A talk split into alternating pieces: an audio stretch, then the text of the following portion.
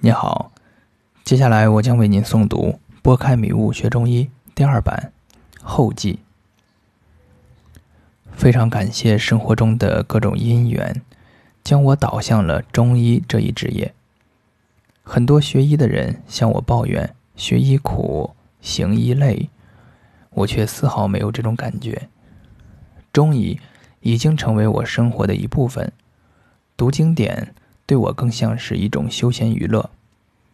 当世俗的事太多，让我感觉烦乱的时候，我会沏上一杯茗茶，半倚着坐在沙发上，打开经典，心一下子就安静下来。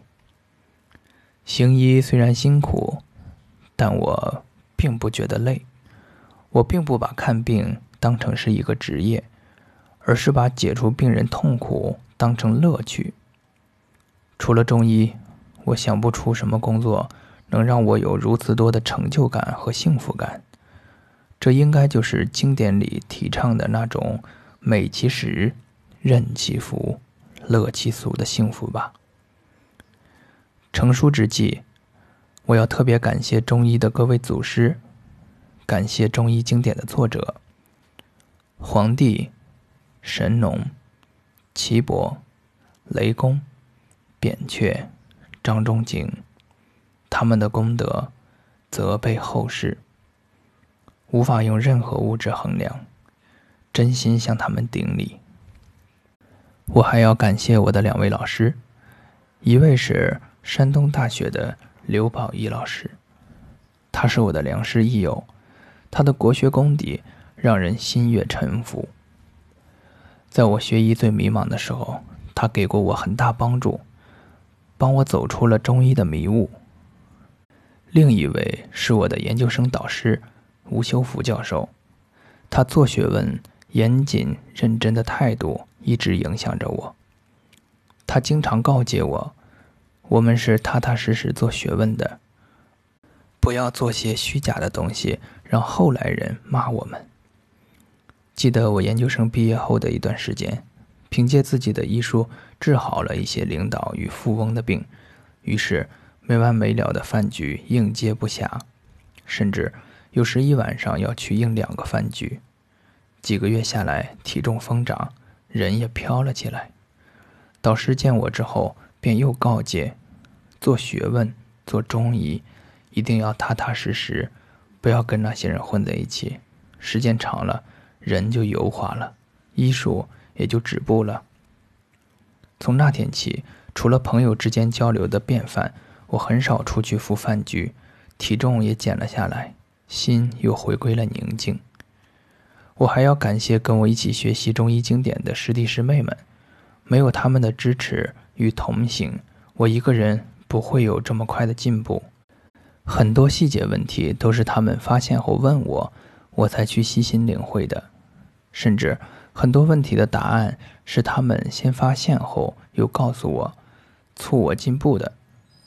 很多师弟师妹对经典的学习热情和对医道的体会也让我自愧不如。如师弟张晨东，他的静心程度在我之上。在校期间，他每天拎一壶热水，带几本经典，在自习室一坐一上午。中午吃完饭后，又是一下午的苦读，每日如此，一直坚持到毕业。如今，他也已成为当地小有名气的中医。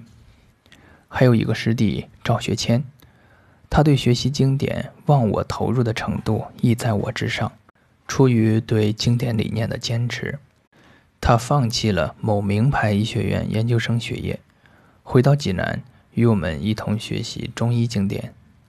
他的这一做法，很多人都不理解，但我知道，他未来一定会成为大医，因为他能想别人之不能想，行别人之不能行。如此，他也是济南小有名气的中医了。师弟师妹们对经典学习的热忱，还在很多细节方面打动着我。比如，有时我忽然想起。经典里的一句话，想查网验证，便随手拿起某一师弟师妹随身带的《黄帝内经》，翻在手里，我内心激动，很想拥抱一下他们，因为他们的书已经被翻得很旧了。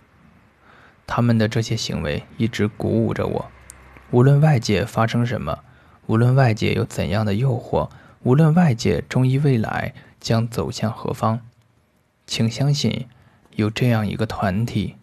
他们像一家人一样相亲相爱，互相扶持，真诚相待。他们每天以经典为伴，并乐在其中。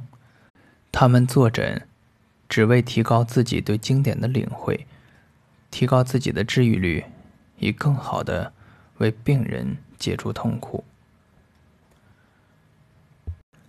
每个人最终的目标都是将经典融入自身，奉行医道。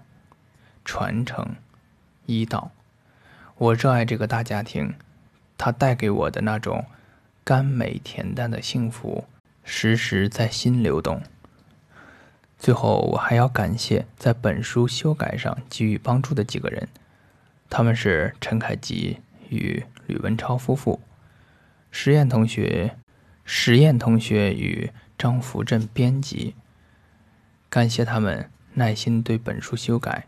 并提出大量宝贵的建议。吕文超是我师妹，记得他刚开始跟我学习时，我周围围绕一群师弟师妹。我把完病人的脉之后，他们争先试脉。待到他试脉时，我忽然感觉周围的气静了下来，见他平静地体会着病人的脉象，甚至忘记自己的呼吸。在喧杂的背景中，他的安静让我感动。如此心境是我所不及的。不出所料，目前他在济南也小有名气了。实验同学所学为心理学专业，我们经常一起畅谈心理学和宗教，在对于道的理解和体认上，以及对物资和对当下时弊的态度上，他也常常给我一些启发。感谢他。从心理学角度给予的建议和对文字的修改，这是我写的第一本书。感谢张福珍编辑对本书的指导，他在校正文字上的认真态度很让人佩服。感谢他为这本书的面试所做的一切工作。